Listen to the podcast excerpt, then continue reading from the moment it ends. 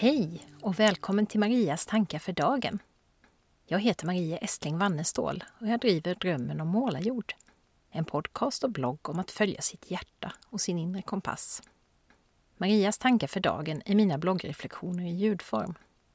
Fram till och med julafton är mina tankefrön en del av årets julkalender som jag hoppas ska inspirera till reflektion eller samtal. Idag vill jag diskutera om det går att vara en älskvärd krigare för en viktig sak. Du som yogar kanske känner till positionen the humble eller peaceful warrior, den ödmjuke eller fredlige krigaren. Jag minns att jag i början funderade över det namnet. Hur kan den fredliga yogatraditionen överhuvudtaget använda ett begrepp som ger associationer till våld? Och går det verkligen att vara en fredlig krigare? För några år sedan fick jag anledning att återvända till det där begreppet. När jag började känna att det går för långsamt, att det inte räcker med att lirka med och inspirera min omgivning till att bättre ta hand om världen vi lever i. När jag började känna att jag kanske ibland också måste få vara en jobbig jävel, som jag har benämnt mig själv emellanåt. Någon som inte bara skapar hopp och inspiration, utan också, då och då, vågar prata om elefanten i rummet, presenterar obehagliga sanningar kryper in under skinnet, öppet ifrågasätter livsstilar och värderingar utifrån perspektivet att vi alla måste hjälpas åt om vi ska ha någon chans att rädda vår planet. Att det inte bara kan vara en uppgift för en del av oss att ställa om. Min inre kompass pekar ju så tydligt ut ibland att jag måste våga göra just sådär. Våga sticka ut hakan och ryta till, trots att jag avskyr konflikter. Är rädd för att bli påhoppad, ifrågasatt, utskrattad Ja, det är inte alls alltid så behagligt att lyssna på den där rösten inuti. Efter mycket sommargrubbel den avskyvärda rekordvarma sommaren 2018, då jag ett tag funderade på om jag borde engagera mig i politiken, kom jag fram till att det inte är min arena. Det är helt enkelt inte där jag kommer till min rätt. Jag är betydligt bättre på att inspirera genom mina livsval än på att debattera även om jag på senare tid har märkt att jag allt oftare får sista ordet i en Facebook-diskussion. Kanske har jag lärt mig mer, slipat mina egna argument. Kanske har mina opponenter helt enkelt inte någon riktigt stabil grund för sina ståndpunkter. Eller kanske blir de bara less på att jag inte ger mig. Jag tror inte heller på att ständigt dela negativa, frustrerande, ilskna och bittra inlägg. Jag tror till och med att de kan göra mer skada än nytta om de bidrar till att man stänger av känslorna.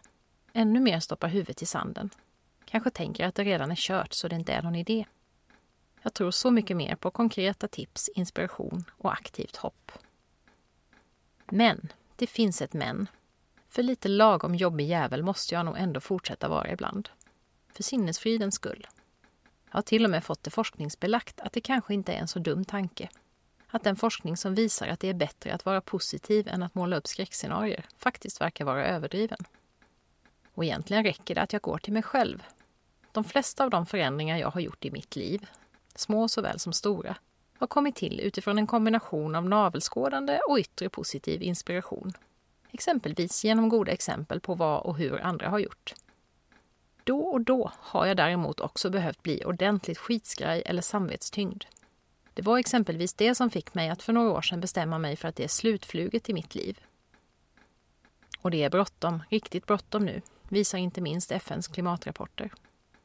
Det handlar inte längre bara om våra barnbarns och barnbarnsbarns framtid, utan också om den värld vi själva och våra egna barn ska leva i. Så jag fortsätter att försöka inspirera en sådär 95 procent av tiden.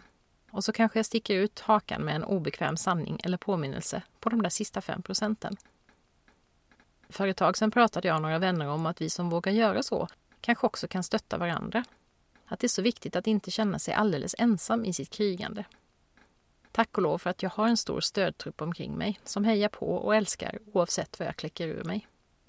När jag en gång skrev om mitt jobbiga jävlande på Facebook så skrev en god vän att mitt sätt att vara jobbig på nog var det mest älskvärda han kunde tänka sig. Så får jag fortsätta vara en älskvärd krigare i ditt cyberspace. En krigare som kämpar för det jag tror så starkt på.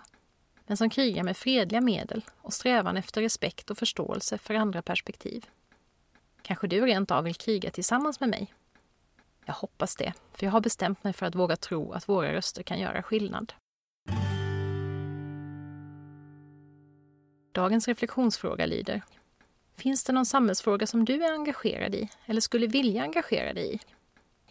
Hur gör du det i så fall på ett sätt som passar dig? Tack för att du har lyssnat och välkommen tillbaka till en ny kalenderlucka imorgon. Hej då!